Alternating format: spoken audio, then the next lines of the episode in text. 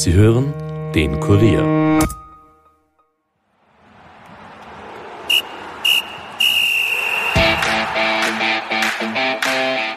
Während Deutschland mit den Bayern diese Woche bereits einen neuen und auch alten Bundesligameister gefunden hat, steuert in Österreich Salzburg auf das nächste Double zu. Das ist im Grunde wenig überraschend. Deutlich überraschender ist da schon die voraussichtliche Vizemeisterschaft für Rapid. Über die Lage in Österreichs und Deutschlands Bundesliga spreche ich heute mit dem Online-Kollegen Michael Hammerl. Mein Name ist Stefan Berndl und ich wünsche euch viel Vergnügen mit Episode 31 der Nachspielzeit. Nachspielzeit, der Fußball-Podcast von und mit der Kurier Sportredaktion.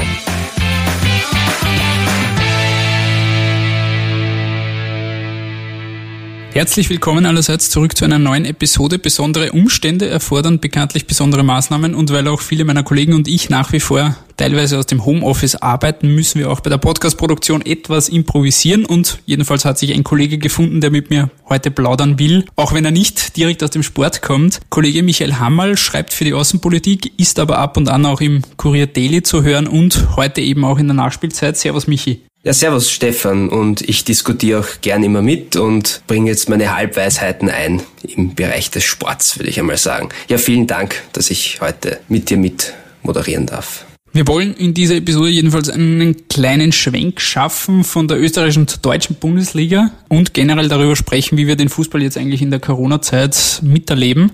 Also ein wenig Analyse gepaart mit persönlichen Beobachtungen und um der Transparenz Genüge zu tun. Der Kollege Michael Hammerl hegt gewisse Sympathien für einen Verein aus München, der zuletzt Meister geworden ist. Ob das jetzt für oder gegen ihn spricht, das lasse ich jetzt mal dahingestellt.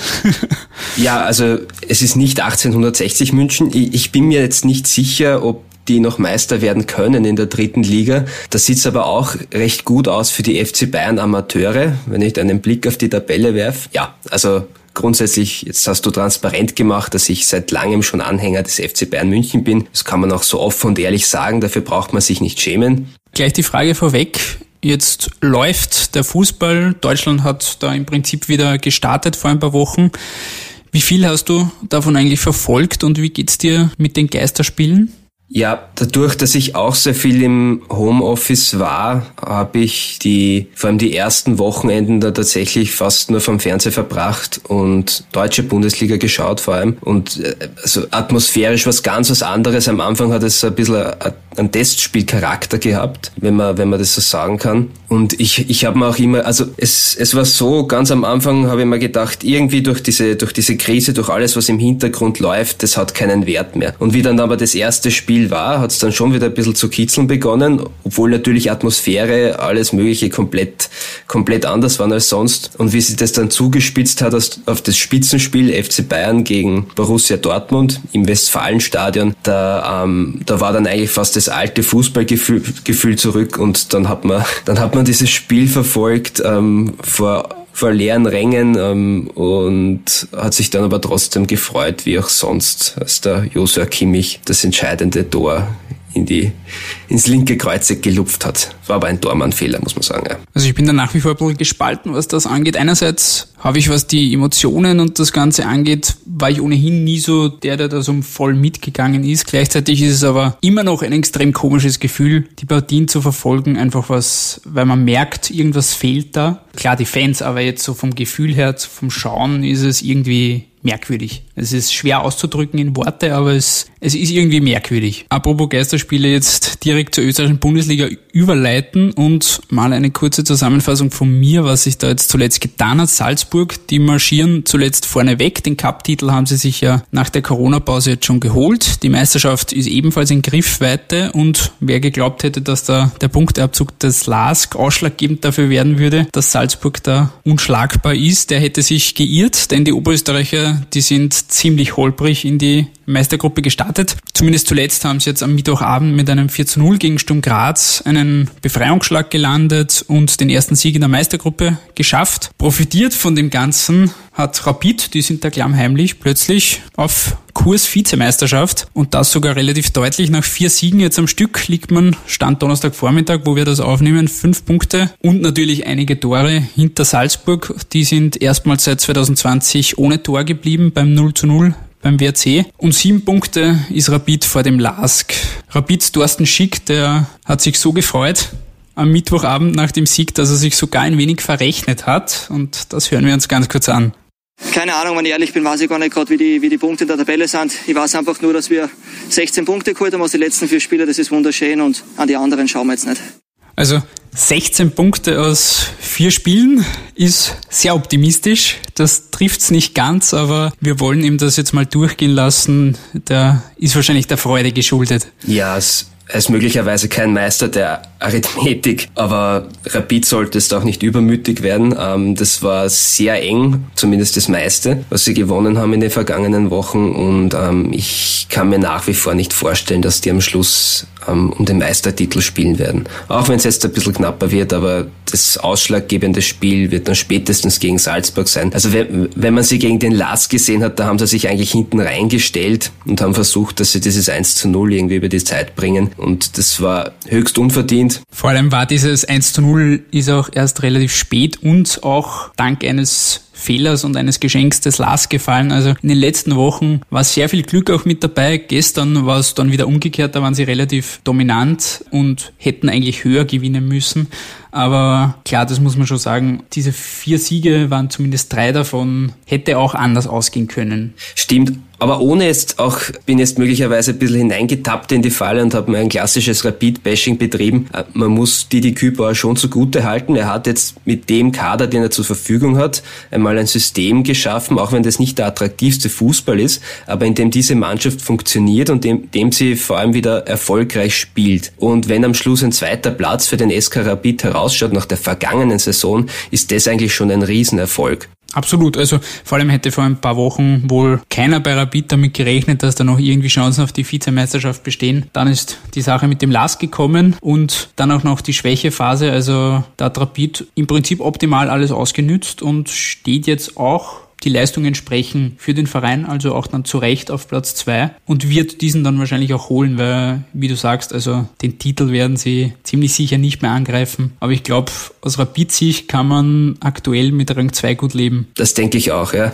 Denkst du nicht, dass das jetzt nicht einer gewissen Ironie entbehrt? Also erstens, wir haben eine Ligareform gehabt, um die Liga wieder spannender zu machen.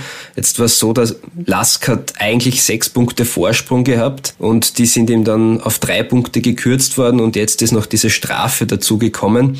Also doppelt Pech gehabt unter Anführungszeichen, weil auch, dass man erwischt worden ist bei dem, was man getan hat. Aber eigentlich wollte die Bundesliga sich ja selbst wieder ein bisschen spannender machen und jetzt dürfte es so sein wie immer und da hat sie auch einen gewissen Anteil daran. Wie siehst du das? Ja, sie haben es ja insofern spannend gemacht, weil eben durch diese Punktehalbierung und dann diese mehr oder weniger unfreiwillige Punktekürzung eigentlich alles durcheinander gewürfelt wurde. Hinter Salzburg, beziehungsweise Salzburg hat sich auch plötzlich von Platz 2 auf Platz 1 geschoben. Da wären sie jetzt auch ohne den Punkteabzug deutlich, weil eben der LASK so holprig gestartet ist. Aber ich glaube, ohne die Punkteteilung wäre es jetzt nicht so knapp, wie es ist. Also da spielt natürlich auch ein bisschen psychologischer Aspekt mit bei dem Ganzen, weil ich glaube, wären die Punkte nicht geteilt worden, wäre dieser Punkteabzug dann gewesen. Ich weiß nicht, ob dann alle Ergebnisse so ausgegangen wären, wie es war. Und natürlich kommt dann Corona auch noch dazu. Also es sind gerade in dieser Saison so viele Variablen mit dabei, die da eine Rolle spielen. Die Fitness spielt jetzt aktuell natürlich auch eine Rolle. Man sieht es bei Rapid, wie viele sich da aktuell verletzen. Ja, also es ist... So eine turbulente Saison werden wir wahrscheinlich lang nicht mehr haben. Aber sind wir uns ehrlich, also diese Ligareform war auch dafür da, um den ewigen Serienmeister Red Bull Salzburg irgendwie zu verhindern. Jetzt hatte der LASK einmal diesen Shot, wer weiß, ob das wieder kommt in der Form, dass sie Meister werden, dann werden ihnen erstens die Punkte weggenommen und jetzt muss man mittlerweile eigentlich sagen, so wie die Mannschaft aufgetreten ist nach dieser Strafe, hat ihnen wahrscheinlich das Mediale drumherum, dieses Gewitter, das auf sie eingeprasselt ist, also der Hagel oder wie man auch immer, dass man jetzt an Naturgewalten festmachen will, der hat ihnen eigentlich so stark geschadet, zumindest sportlich war das zu sehen, dass dieser Wettbewerbsvorteil, der durch diese paar Trainings entstanden sein soll, eigentlich überhaupt nicht mehr gegeben ist. Also rein als Konzessionsentscheidung würde ich jetzt dafür plädieren, dem LASK diese Punkte wieder zurückzugeben, weil sie haben in den vergangenen Wochen eindrucksvoll bewiesen, dass es sportlich überhaupt keine Vorteile für sie gehabt hat. Womöglich auch wegen der psychologischen Faktoren, die ich jetzt versucht habe anzubringen. Ja, also das glaube ich auch, dass da eben dieses mediale Gewitter, wie du es genannt hast, beziehungsweise dieser enorme Druck dann von außen schon bei den Spielern, glaube ich, schon was ausgelöst hat, weil das macht ja doch was mit dir, wenn du wochenlang oder eine Zeit lang so stark kritisiert wirst in den Medien, was jetzt nicht mit dem Sportlichen zu tun hat, weil mit sportlichen Niederlagen können sie wahrscheinlich alle umgehen, aber mit diesem Gebäsche von außen, das ist wahrscheinlich für die Spieler jetzt nicht unbedingt die einfachste Zeit gewesen. Klar kann man sagen, selbst schuld, kein Mitleid, aber die Spieler können am Ende des Tages wahrscheinlich am wenigsten dafür und die hätten sich logischerweise auch, die haben sich das erspielt in den Wochen zuvor, was jetzt im Endeffekt ziemlich sicher nichts wird. Ja, also der Präsident Sigmund Gruber hat gestern auf Sky auch quasi gesagt, dass sie Einspruch erheben werden gegen das Urteil. Der ist jetzt eingebracht, der wird jetzt in den nächsten Tagen beurteilt, dann wird irgendwann eine Entscheidung getroffen. Wie das dann ausgeht, weiß keiner. Und der LASK hat auch angekündigt, dass sie alle Instanzen durchgehen wollen. Das heißt, es wird noch ein Zettel dauern, bis dann wirklich feststeht, okay, wie viele Punkte werden dem LASK abgezogen? Bleibt es bei dem, was jetzt bislang war, bei diesen 6 Punkten? Also sprich, wir werden dann wahrscheinlich am Saisonende, wird sich noch immer die Frage stellen, okay, wer spielt jetzt eigentlich in welcher Quali-Runde, für welchen internationalen Bewerb, weil diese Punkte noch nicht ganz fix sind. Aber was wir uns am Anfang gedacht haben, also die Frage, wer ist jetzt Meister, wird sich höchstwahrscheinlich nicht mehr stellen. Es sei denn, Salzburg spielt tatsächlich wie gestern ein bisschen berechenbarer, ein bisschen lascher als vorher. Also der Eindruck, der schon im Winter entstanden ist, dass der letzte Druck mittlerweile fehlt, dann schauen wir mal. Aber ich glaube nicht, dass Rapid da noch einmal. Nein, das glaube ich auch nicht. Also ich glaube auch, wenn Salzburg einen Gang zuschaltet, dann wird es für alle Teams sehr schwer, daran zu kommen. Die sind nach wie vor das beste Team der Liga und die werden sich auch den Titel holen.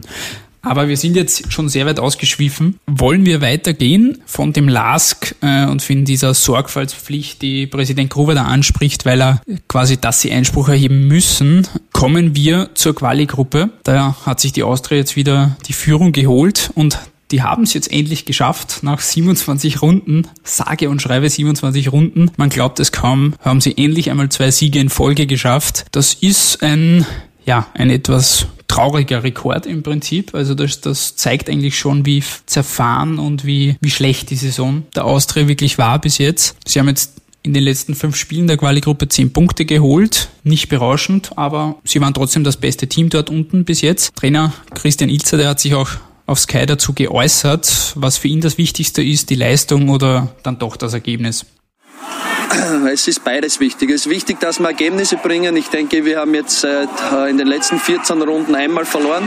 Aber da waren auch bis auf LASK alle Teams der Meistergruppe dabei. Das heißt, da sehe ich eine Entwicklung, weil sonst würden wir diese Ergebnisse dann nicht zusammenbringen. Von der Leistung her ist natürlich nur kleine Schritte, die nach vorne passieren. Aber es ist dann schon im Detail was zu erkennen.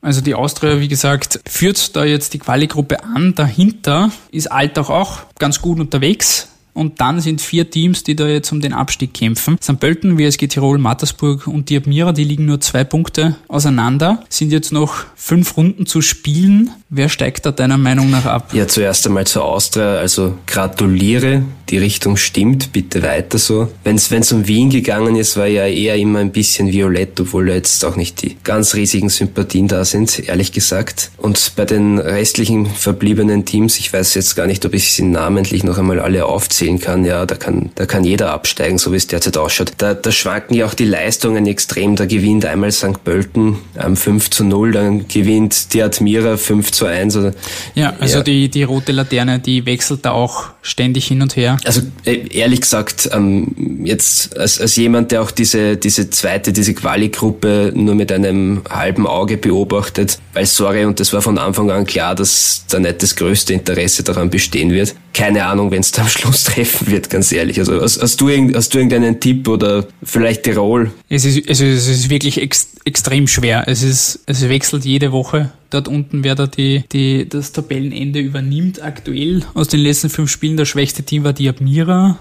Da hat man auch kurz geglaubt, der Baumeister-Effekt, als Ernst Baumeister da jetzt als Sportdirektor wieder zurückgekehrt ist, nachdem wo sie dann gleich gewonnen haben, dass da vielleicht irgendwie ein bisschen wieder Aufschwung kommt, war jetzt aber auch nicht so. Ja, also wie du sagst, das kann, glaube ich, es kann wirklich jeden erwischen. Ich glaube, das wird sich auch wirklich erst in den letzten 2 Spielen dann entscheiden, wer da runter muss. Aber jetzt eine Prognose zu treffen, wäre, glaube ich, sehr mutig. Das denke ich auch, ja.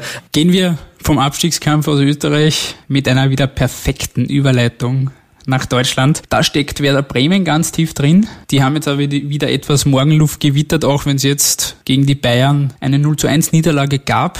Was bedeutet, die Münchner haben sich den 8. Meistertitel in Folge geschnappt. Bei der Party danach in der Kabine war dann auch ein gewisser David Alaba federführend. Und da hören wir ganz kurz rein, wie sich das abgespielt hat.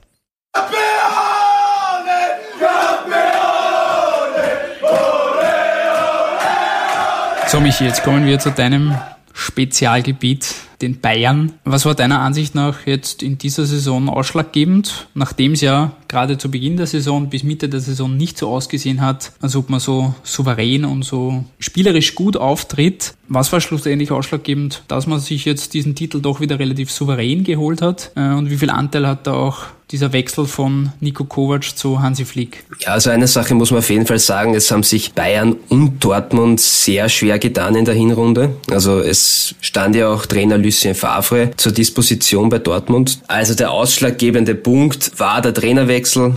Das sehe ich absolut so. Das war auch die richtige Entscheidung. Es hat auch in der ersten Saison unter Niko Kovac einfach kein klares Spielsystem gegeben und keine klare spielerische Weiterentwicklung stattgefunden. Und man hat eigentlich auch nicht mehr gewusst zu dem Zeitpunkt, für welchen Fußball der FC Bayern stehen soll. Hansi Flick hat da jetzt wieder ein Konzept entwickelt. Sie stehen sehr hoch, sie pressen sehr früh, sie attackieren sehr früh. Das haben sie auch unter Jupankes gemacht. Also dieses an der Mittellinie stehen mit den Abwehrspielern und mit der ersten Angriffslinie draufgehen. Also das war der erste Faktor, und in diesem System hat sich auch Thomas Müller wieder sehr wohl gefühlt, weil er einfach ein Spieler ist, der erstens eine extreme Zweikampfstärke mitbringt, was man ihm so gar nicht zutraut, aber er agiert nicht nur vorne als Raumdeuter, wie man ja immer so gerne nennt, gut, der freie Räume findet, sondern er ist auch ein extrem gewiefter Abwehrspieler in Wahrheit. Und ein anderer großer Faktor, den ich jetzt hervorheben würde, neben Thomas Müller, neben Robert Lewandowski natürlich, der aber unabhängig vom System immer funktioniert hat in dieser Saison, der andere große Faktor ist in meinen Augen tatsächlich auch nicht David Alaba, sondern Alphonso Davies. Mit Alphonso Davies hat das Bayern-Spiel wieder eine ganz andere Dynamik bekommen. Was ihnen lange gefehlt hat, war das Tempo. Das war auch der Tatsache geschuldet, dass über die Außen Robben und Ribéry immer älter geworden sind und die Spieler, die stattdessen da waren, einfach schwankende Leistungen gebracht haben. Und Alphonso Davies von dem ersten Tag an, wo der Linksverteidiger gespielt hat, hat der funktioniert. Also was von der Entwicklung her unglaublich ist in der Form, weil der ist als Linksaußen verpflichtet worden, und im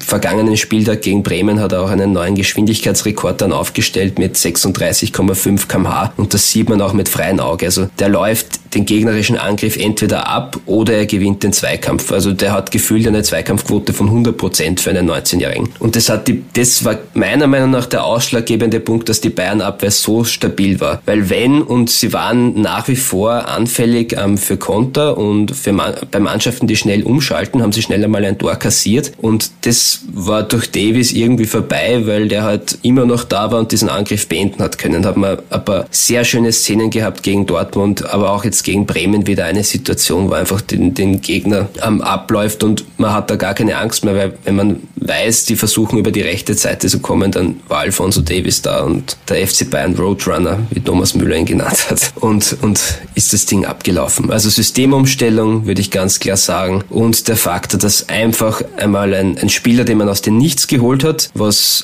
Borussia Dortmund perfekt beherrscht und Bayern eher nicht, dass plötzlich so ein Fall so richtig eingeschlagen hat. Und ich denke auch, dass das ist einer der Leute, an dem man in dem Verein wieder eine Zukunft aufbauen kann, eine sportliche, und sich wieder da oben manifestieren kann, auch in den europäischen Wettbewerben. Du hast Alaba jetzt schon angesprochen. Meinem Gefühl nach war der gerade im Bild nach außen jetzt noch so selten so sehr ein Führungsspieler, wie er es jetzt in den letzten Wochen geworden ist. Wie siehst du seine Rolle? Wie wichtig ist er für das Team? Ja, also David Alaba hat vor allem persönlich, sehe ich auch, so einen riesen Entwicklungssprung gehabt. Man hat es doch in den Geisterspielen gemerkt, dass er der Wortführer ist in der Abwehr. Also er ist der Lauteste, er ist der Abwehrchef, er ist der das dirigiert.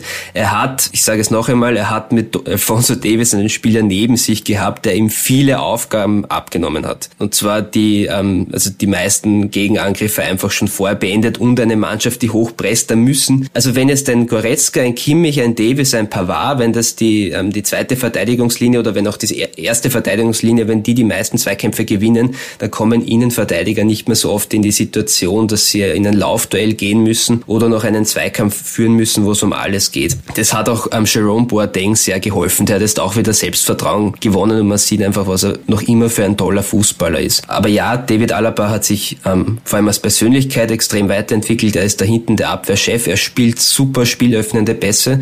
Also da ist er aus dieser zentralen Position heraus noch viel stärker als Linksverteidiger. Ich denke auch, dass er jetzt seine Position gefunden hat. Ich hoffe, das überreißt auch er, weil für die Linksverteidigerposition war er meiner Meinung nach immer ein bisschen zu langsam und ein bisschen zu schwach im 1 gegen 1. Da ist in den vergangenen Jahren zu wenig gekommen und selbst in dieser hochgepriesenen linken Seite mit Franck Ribéry, am Ende war es immer sehr absehbar, was da jetzt kommen wird und was für einen Spielzug sie jetzt auswählen werden. Also dann steckt er halt noch einmal durch auf Alaba und der hat dann meistens die Flanke verjankert. Also das war sehr berechenbar. Und jetzt ist er auf dieser Position und jetzt hat er sich dort gefestigt und ich hoffe doch stark, dass er seinen Vertrag verlängert, weil mit der Ausgangslage, das ist einfach eine Mannschaft, die jetzt da ist, mit einem FC Bayern-Block, einem Deutschen im Mittelfeld und anderen erfahrenen Spielern rundherum, die auf jeden Fall wieder die Champions League gewinnen kann in der Form. Da fehlen 2-3 Schrauben, das sind vielleicht 2 oder sogar nur ein Schlüsseltransfer, dass diese Mannschaft